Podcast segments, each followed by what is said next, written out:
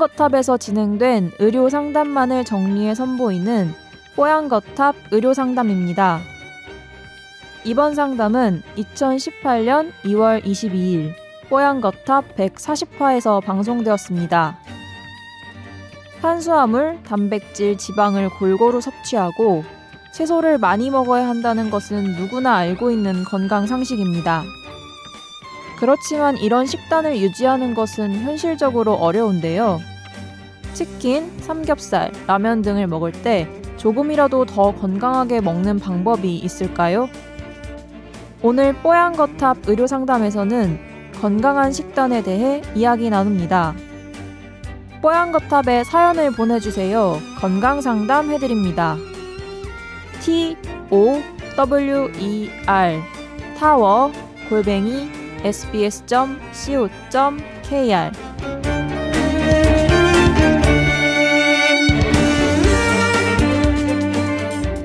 균형 잡힌 식단이 중요하고 채소를 많이 먹으라고 합니다. 그런데 치킨이나 삼겹살, 라면 이런 거 아예 끊을 수는 없잖아요? 좀 일주일에 몇 번 정도 먹는 게 좋을지 이런 것들 건강한 식단에 대해서 참고할 만한 가이드라인이 있을지 뭐 이런 내용들 질문해 오셨습니다. 음. 어떠세요? 뭐 아, 지, 지난주인가요? 임 원장님은 되게 건강한 식사를 하시는 것 같아서 뭐 치킨 삼겹살 이런 거 안 드실 것 같기도 합니다만 또 애주가시잖아요. 그렇죠. 근데 저는 가이드라인이 뭐 개인적이 다 틀릴 것 같아요. 근데 저는 그냥 이분이 어 내가 이거 너무 많이 먹는 거 아니야라는 생각을 할 때 그다음에 먹지 않는 걸로 딱 결정하면 어떨까 싶어요. 어저께 간식을 라면을 먹었어요. 어쩔 수 없이. 아니면 식사 대용으로 라면을 먹었는데 다음 날 어, 나 라면 또 먹으려고 하니까 어제 먹었는데 또 먹어도 돼라는 걱정이 딱 생길 때 그거 안 먹으면 돼요. 음. 음. 근데 음. 그거를 계속 먹으면서 걱정만 하는 거는 사실은 진짜 의미가 없는 행동이고 걱정되는 순간 딱 끊으면 되지 않을까라는 생각이 좀 듭니다. 근데 그게 네. 머리와 몸이 항상 따로 움직이잖아요. 제가 예전에 이런 걸 절제를 좀 잘하는 편이었는데 요즘에 여러 가지 생각이 들면서 뭐 어느 순간 저도 모르게 막 먹고 있어요. 어떤 단 거요? 아니면 어떤 게 땡겨요?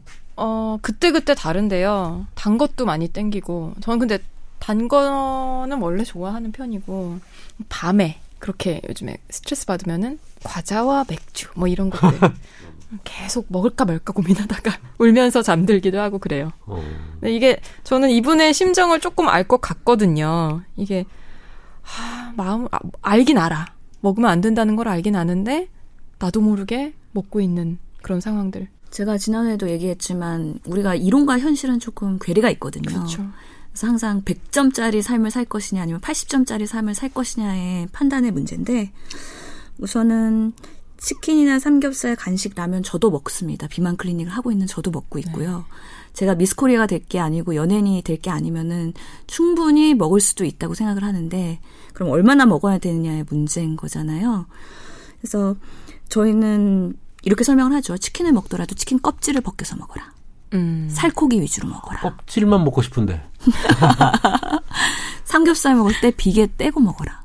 근데 옛날에 이 비계를 먹어야 살이 빠진다고 옛날에 조기자랑 뭐그 수많은 그 우리 지방의 역설을 한번 한 적이 그렇죠. 있죠. 근데 네. 뭐 무한정 많이 먹으라는 건 아니었고요. 네. 그거의 핵심은 사실 그 고지방 저탄수화물 식이었잖아요. 그렇죠. 저탄수화물의 방점이 있었던 건데 음. 너무 고지방에 방점을 주면서 삼겹살 오히려 치즈 발라 버터 발라서 먹어라라고 예, 예, 예. 와전되면서 이게 센세이션을 일으켰거든요.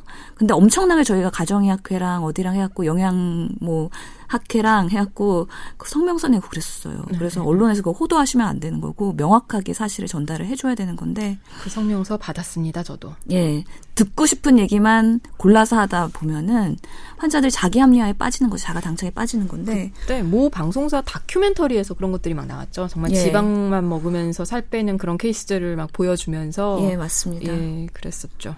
라면을 먹을 수는 있지만 국물을 먹지 말아라. 아, 국물. 라면은 국물인데.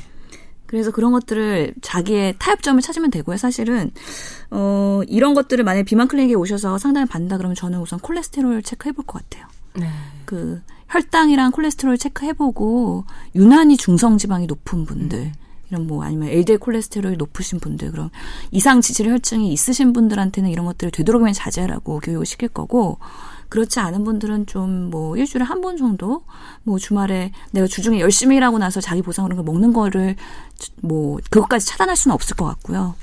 그 다음에 또 비만 클리닉에서 할 수 있는 거는 지방 흡수 억제제라는 약이 있어요 비만 약이 그래서 이런 거 먹을 때 약간의 그 죄의식이 있잖아요. 네, 네. 그거를 내 배에 복부 지방으로 쌓이지 않고 대변으로 배출할 수 있는 약도 있고 하기 때문에 여러 가지 대한 방법이 있고 먹고 나서 또 열심히 운동하고 칼로리 소모하면 되는 거거든요. 그러면 치킨, 삼겹살, 라면 다 통틀어서 일주일에 한 번 먹어도 된다고 조언하시는 건가요? 뭐 사람마다 한 번 또는 두 번이 될 수도 있겠죠. 네, 아니면 네. 누구는 2주에 한 번이 될 수도 있겠죠.